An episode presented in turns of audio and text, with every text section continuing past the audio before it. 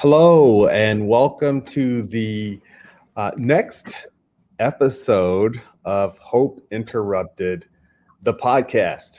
Uh, we're here today with Jennifer Mooney, who is my co author on our new book, Hope Interrupted. Hi, Jennifer.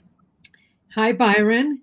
How's it going? Hope Interrupted has been in pre sales now since March 1, comes out May 6th we're doing well in sales. Um, for those of you who haven't checked it out, www.hopeinterrupted.com. Our Cincinnati premiere is May 6th at the Mercantile, and Byron and I are pretty happy that we're going to be on C SPAN Book TV. oh, that's going to be pretty exciting. I am so, super excited about that. May 6th, did you say?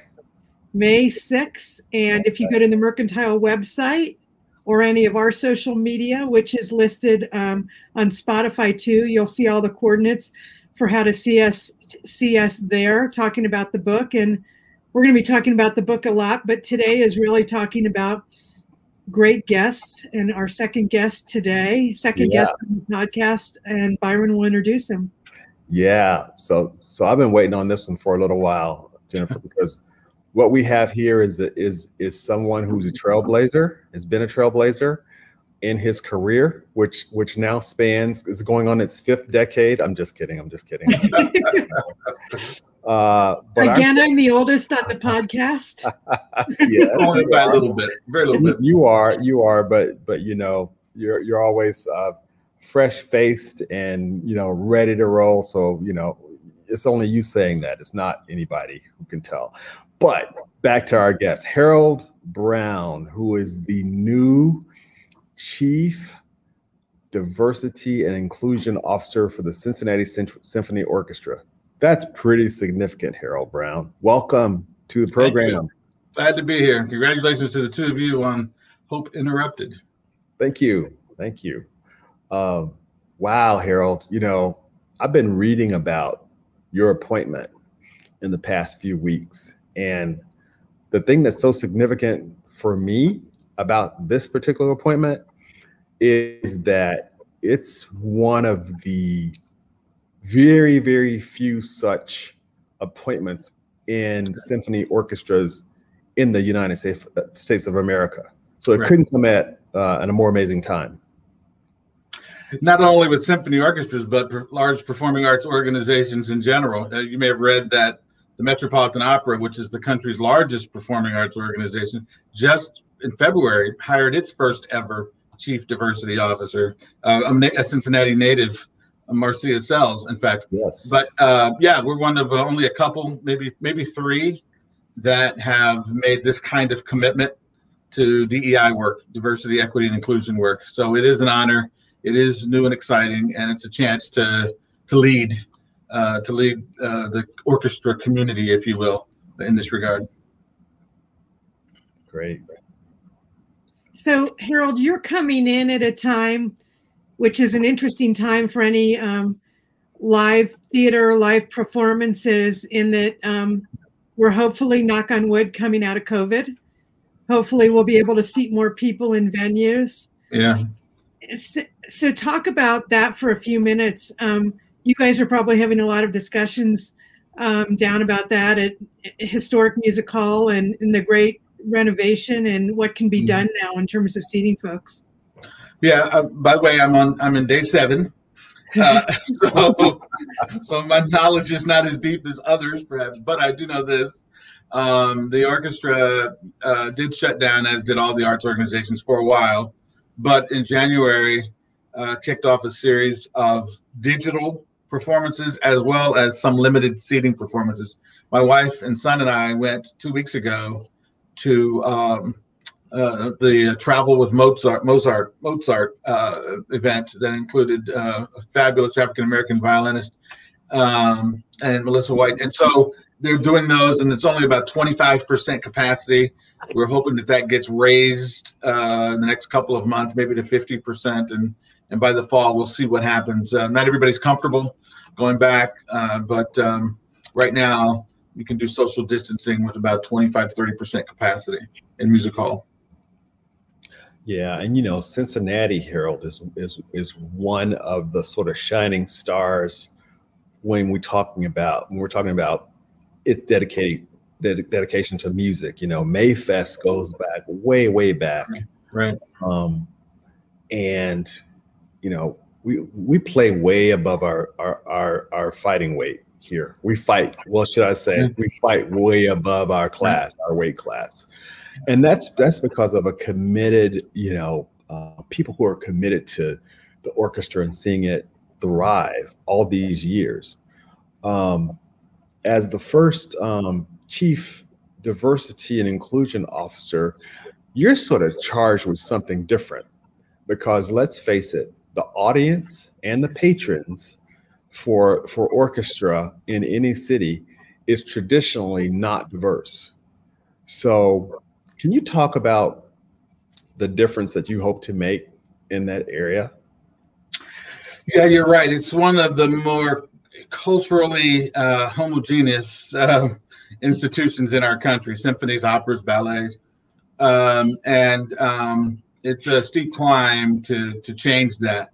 But there is a very compelling business case to be made if you start with that. Um, uh, when you look around uh, uh, a CSO performance, Cincinnati Symphony Orchestra performance, you see a lot of white hair, a lot of uh, a lot of folks that, quite frankly, uh, won't be around in 20 or 30 years.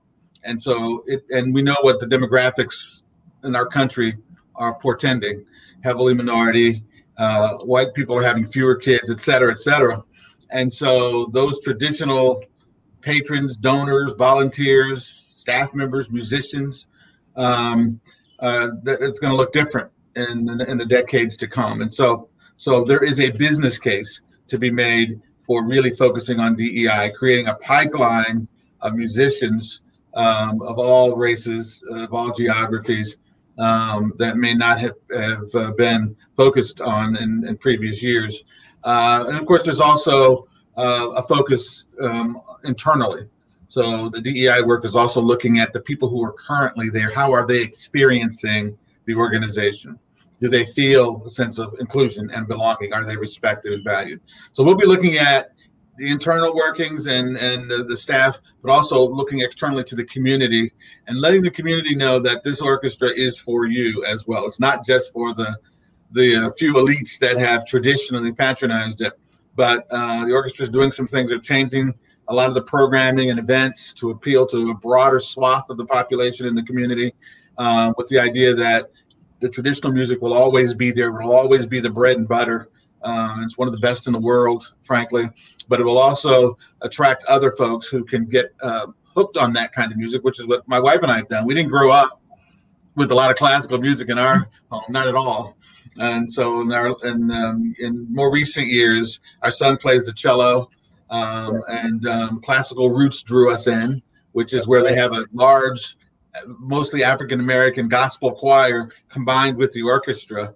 It's a fabulous performance. I know you've been, Byron. I don't know if you've been, Jennifer. It's yeah. an annual event that kind of drew us in, and so now we're attending, you know, a Beethoven event or a Mozart. You know, so uh, that's the idea that we can bring yeah. people in um, by appealing to some of the things that that uh, that they really love um, and then expose them maybe to some things that they hadn't thought were for them or that they may not have felt that uh, would be uh, uh, attractive to them and hopefully expand our audience and our base mm-hmm. that way.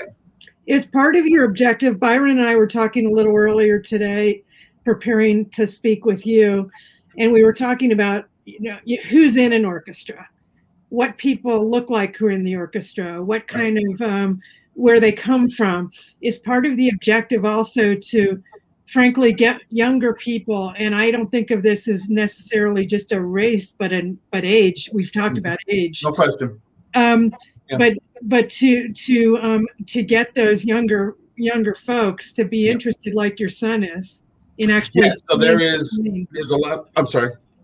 There's a lot going on in that regard. I think uh, during the interview process uh, I was told that uh, tenure was recently given to four new musicians, and they were all Asian American females under the age of 35.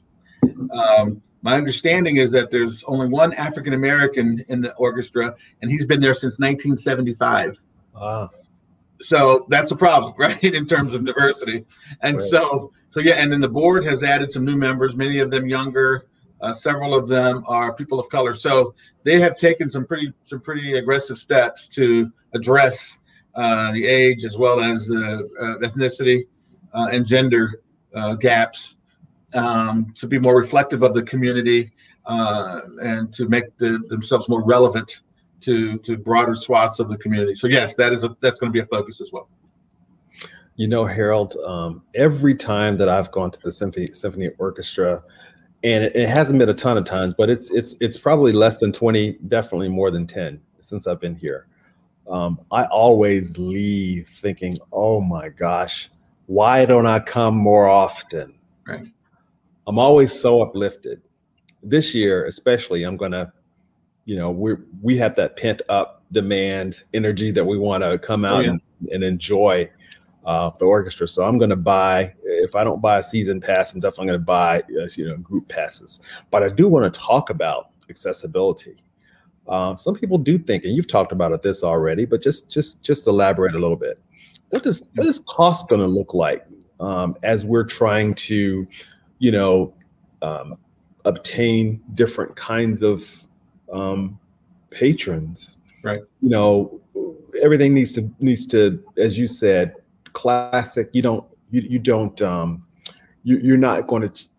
We're going to have different kinds of uh, maybe different kinds of composers or, or what have you. But the classical music is the root is the is the base of this. But yeah.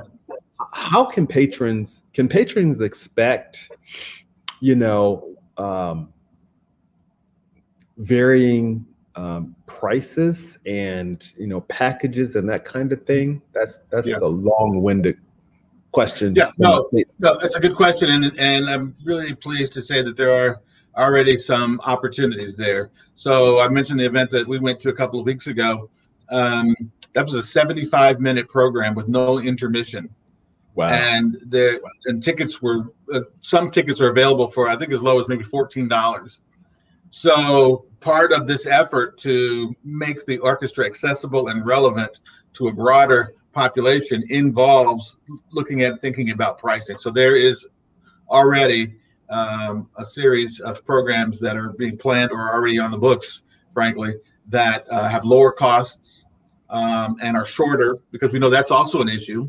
Not everybody is conditioned to sit through, you know, a two and a half hour uh, orchestra uh, performance with a 15 minute intermission, you know, when each piece might be 25 or 30 or 35 minutes.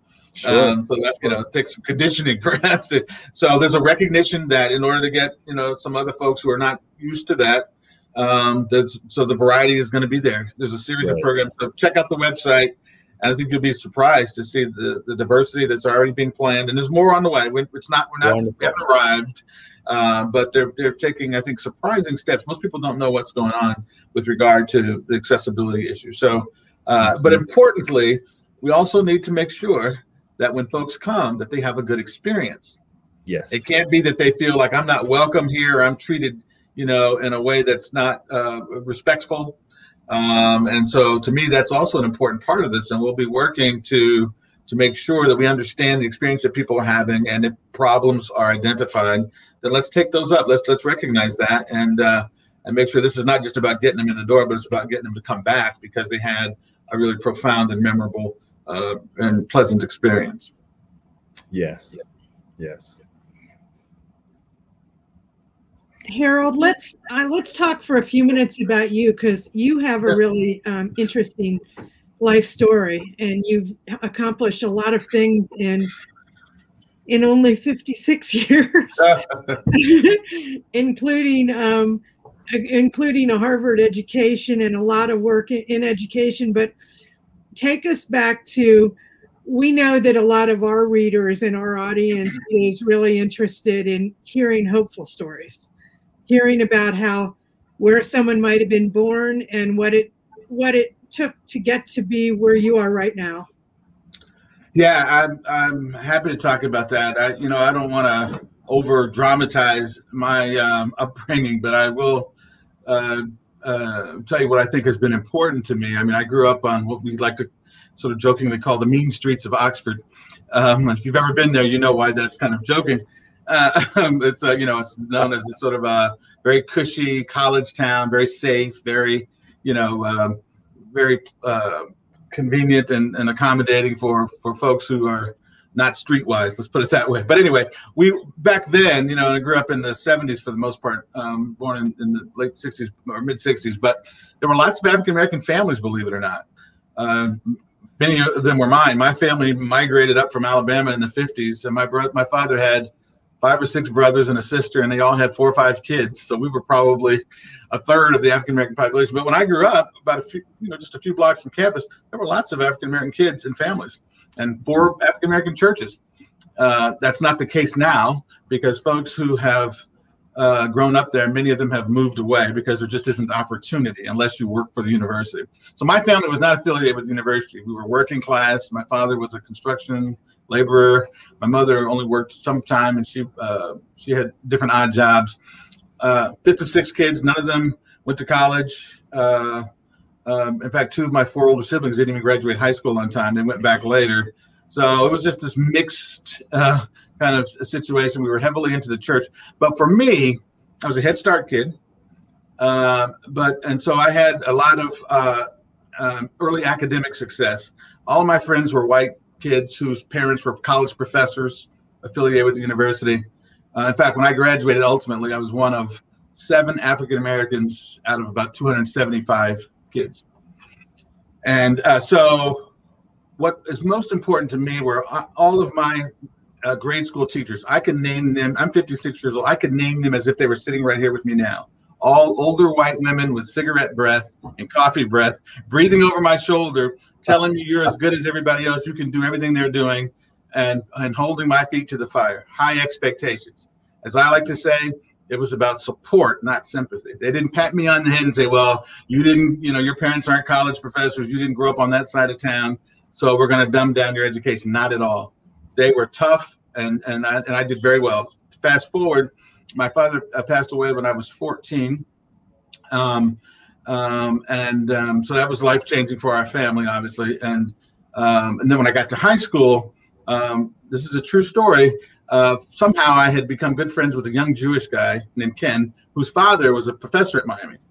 And um, one day he was over at the house and we were looking through all this college stuff, college brochures. And I, he said, Where are you going to go? I said, Well, I'll probably go to Miami. It's safe. My mother was beginning to become ill. Uh, only my younger sister was at home. I said, I'll just, you know, I know the financial aid director. I can probably, you know, get some good aid. I applied to other places, but I was pretty much sure I was going to stay there. He was like, you know, you need to, you need to branch out. You should try some of this. He said, My older sister, two years older, is at Harvard. And through the course of the conversation, he basically dared and talked me into applying to Harvard. And in addition to some other places. And I was like, okay. I went into my guidance counselor, who had been there about 800 years, uh, a stodgy old white gentleman who was very unpopular, was a guidance counselor. Um, and he told me, I, I told him what I was going to do. And he told me, you probably can't get in. And even if you do, you probably can't afford you probably can't afford it. Just go to Miami or go to Central State. That's literally what he told me. At that point, Central State was on the verge of closing down because they were having financial struggles. I mean, it was just, and I'm a, I'm a straight A student, 3.87 GPA, senior class president, athlete, and he told me, don't even bother. So the guy who needed the college counseling didn't get it, right? So, but fortunately, uh, we were people of faith, and um, Fast forward to April of that year, letter came in the mail. Not only did I get in, but I got almost a full scholarship. Um, and so my mother, who was not college educated, she said, "I don't know much about college. I know that name though. You're going." And um, so we went. Had four fabulous years. Um, here's another quick story. In my entryway of 18 people at the freshman dormitory, there was a beautiful young lady from San Francisco named Gillian Benet. Played, played the harp. Um, didn't really know her that well. Never saw her again after our freshman year. 2013, a Cincinnati Enquirer story read, "Meet Gillian Sella, principal harpist for the CSO. She and her family live in Indian Hill." So, um, so we've reconnected, and she was the president of the Harvard Club of Cincinnati. Um, but we kind of laugh about that. Um, but anyway, so uh, so that's how that happened. And um, I, you know, when I went, I was felt like, okay, here I am from a public school. Talawanda is a, a fine school, but I'm going to be there with all these private school kids, you know, wealthy kids. Oh my God, am I going to be all right? And turned out to be fine. Um, I did very well. Uh, majored in government, and um, so that's that's up through college. Uh, I'm yeah. laughing to myself a little because you probably don't know this. So I'm a very lapsed Jew who had um, education and higher ed pounded into me. And in our book, we cover a lot about growing up Jewish, growing up black, but that your Jewish friend was the one who said, You need to shoot high, you need to go for this. That doesn't surprise yeah. me. Well, here's another twist that might bring a tear to your eye. Um, uh, many years later, when we were talking about this, because he lived in California for a while and has moved back and moved back to Cincinnati, but um, we were talking. His dad um, ran the Hillel Center, the Campus Hillel Center, and what we discovered was Campus Hillel. Dad, huh? Campus Hillel in Cincinnati. Campus Hillel Center in, yeah. in Oxford, Miami yeah. University. So okay. He, he, my dad, he had hired my dad to clean that building at night.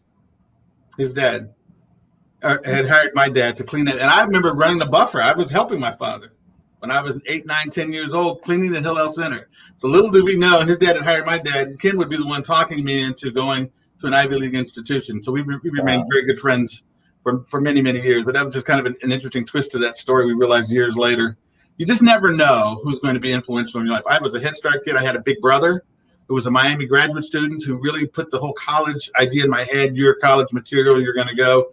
Um, just never know what kind of interventions and supports um, can be available um, to, to give you what you need to be hopeful and to have a goal to strive for. And I'm, I'm never hesitant to thank folks and to recognize that we all need, you know, we all need support. But again, the issue is not, it's, it's not about sympathy, it's about support. It's just really important to, to remember that because, because you lower expectations when you feel sorry for people. And that's not what we need. Well, it also shows why those of us who are grown-ups, because we are right now, why it's important that we encourage young people in the right yes. way. Right. Even when it doesn't look like there's a pathway, encourage them. Keep looking. Keep trying. Uh, there, there can usually be a way made. You know, Harold, what a, what a wonderful story, and, and I kind of know this story, but every time I hear it, uh, I want to hear it again. You know, I'm like the kids saying more, more, more, because it's so important. It's so important you know, Jennifer and I, again, we do, we do talk a lot about a lot of things in this book. We actually also talk about chance meetings and what you might pour into someone yeah. when you never know it. That's right. Um, so, so that that's a that's a really terrific example, you know, of that. And I also know with your work in education, one of the things that that used to stand out to me when you would make when you would talk to students or anyone, you'd always talk about how uh, someone doesn't care how much you know until they know how much you care. Absolutely. I didn't make that up, but uh, one of the things that we quickly learned when we were doing high school reform, or you know, at Knowledge Works Foundation, we got a, a, lot of money from the Bill and Melinda Gates Foundation and others to go in and take on some of the biggest, baddest high schools in the country. And um, and one of the things we discovered right away as we talked to students and surveyed students was uh, the lack of personalization. Um, you know, basically, students will tell you three things: they don't care about me, what they're teaching is not relevant, and and and it's boring. And so we would say we can we can take that on. We can show them and demonstrate that we care. We can make it interesting and relevant, and and we can show them how this is going to help them in their futures. And so that, that that kind of simple formula was the basis for a lot of the reform work that we did in taking on these schools because it because it was really all it had to be about students. Um, so I really enjoyed that. My, you know, my first job was at Miami University running multicultural enrollment, a, right. a, a, place that had struggled for many, many years, not only attracting but retaining students of color. And those who did come and stay, including many friends of mine that that went there, badmouthed the place. You know, so they did not have a good experience, even though we know it's a fine institution.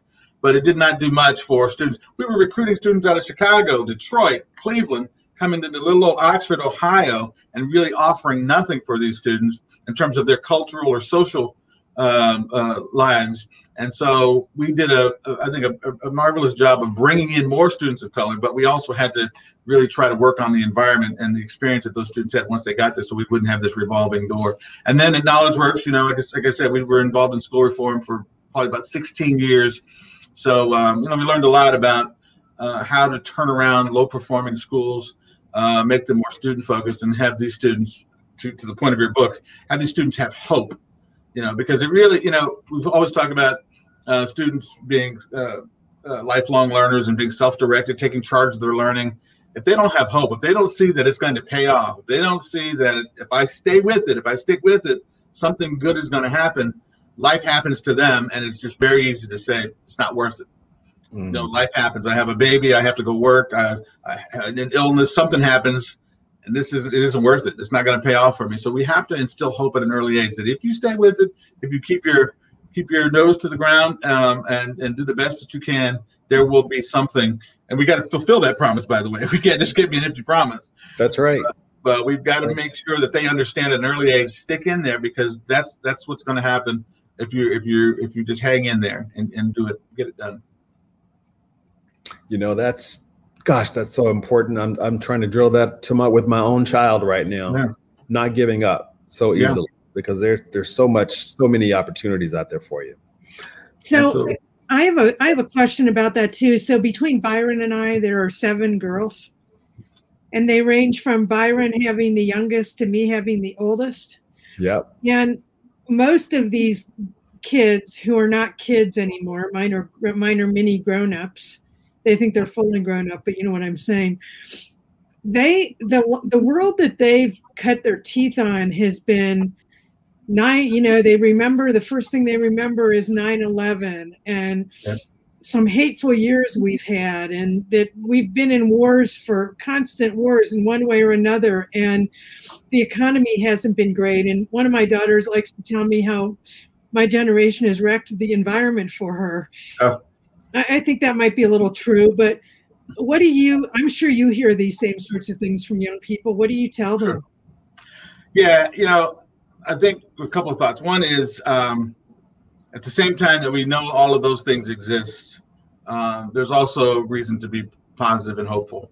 Um, i think what the second thing is you know what we talk what we when i talk to, to young people instead of the old question that we, they used to be asked of us about what do you want to be we really try to focus on what do you want to solve? What do you want to work on? What problem, what challenge do you want to solve? And so when you talk about the environment or talk about other issues that are going on in our community, try to turn that around to an opportunity to make a difference, to turn it around. Um, and so that's one of my favorite questions to pose to young people is, you know, you, you know, when we were kids, a fireman, a policeman, a lawyer, maybe, or whatever, postman, you know, um, uh, and now that those, those labels, those titles, those jobs really don't really exist as they did back then, not in the same way. And so to me, that's much more interesting to young people. What, you know, what is it that you think about when um, you don't have to be thinking? You know, what is it that you, that weighs on you or that, you know, if you didn't, if money weren't an object, what would you do? What would you be doing? What would you be working on? I just find that kids respond to that much more easily. But again, I think um, the equity issues are so um, massive and pervasive that it is extremely difficult for so many of our young people to be hopeful, even talented ones. Um, many of them have no role models around them. They don't have anybody around them that, that where they see the payoff. We used to hear that all the time. Nobody in my family is educated. No, I've never seen education pay off. So why should I believe in that? Um, and so we as we as adults, we have to recognize that what these kids go through and the, the, the pressures they face, is unlike anything we ever experienced. Um, and we have to be there for them, and we have to instill hope, and we have to help that payoff. That if you stay in school, we're going to find a scholarship for you. We're going to get you employed. We're going to whatever it is that you want to do. Um, that has to be the promise for our young people.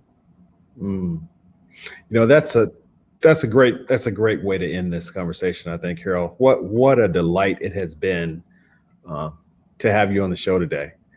My pleasure. I appreciate the opportunity. Yeah. Well, Harold Brown, the new uh, Chief Diversity and Inclusion Officer uh, at Cincinnati Symphony Orchestra. Um, those of you who've heard this program before, you know we like to end uh, with uh, with a hopeful moment and uh, we try to find something that's positive across the country to talk a little bit about. And today's hopeful moment is brought to us by Jennifer. So I'm going to turn that over to you, Jennifer. I understand you got a great story uh, about a young man and a letter. We have, it's good that we've been talking about young people today. This is an outstanding young man. This uh, we found in the Washington Post. He wrote a, he wrote a letter on February 27, 2021, and it goes like this. He put it on LinkedIn with his dad's encouragement. My name is Ryan Lowry. I'm 19 years old, live in Leesburg, Virginia, and I have autism. I also have a unique sense of humor, am gifted at math, really good with technology, and a really quick learner. I'm interested in a job in animation or IT. I realize that someone like you will have to take a chance on me. I don't learn like typical people do. I would need a mentor to teach me, but I learn quickly. Once you explain it, I get it. I promise that if you hire me and teach me, you'll be glad that you did. I'll show up every day, do what you tell me, and work really hard. Please let me know if you would like to talk about this with me. Thank you. Sincerely, Ryan Lowry. And LinkedIn crashed quick shortly after this because it got so much action. Mm-hmm. He's heard from a lot of folks. A lot of people are offering to help him. He's getting job offers. But again, it shows by having a little bit of nerve and courage and taking a step how one letter and a few thoughts can really put someone on the map. And again, Harold, that that kind of goes back to what you were just saying, right? Yeah, absolutely. Don't give up. Don't absolutely. give Don't give up. Yeah.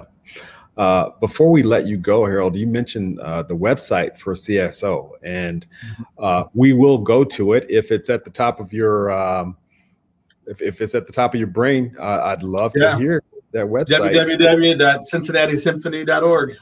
Okay, we will Yeah. make sure we go to that website and Yeah. see the exciting programming that you have. Again, we thank you for being with us today, and um, we'll see and hear you all uh, a little bit later on the next episode of the Hope Interrupted podcast. Hope to see you at Music Hall not in the not too distant future. And Oh, I, clo- I close with what I did in many of my letters and today keep hope alive. Absolutely. Thank you. Thank you, guys. We'll talk to you talk to you soon. All right.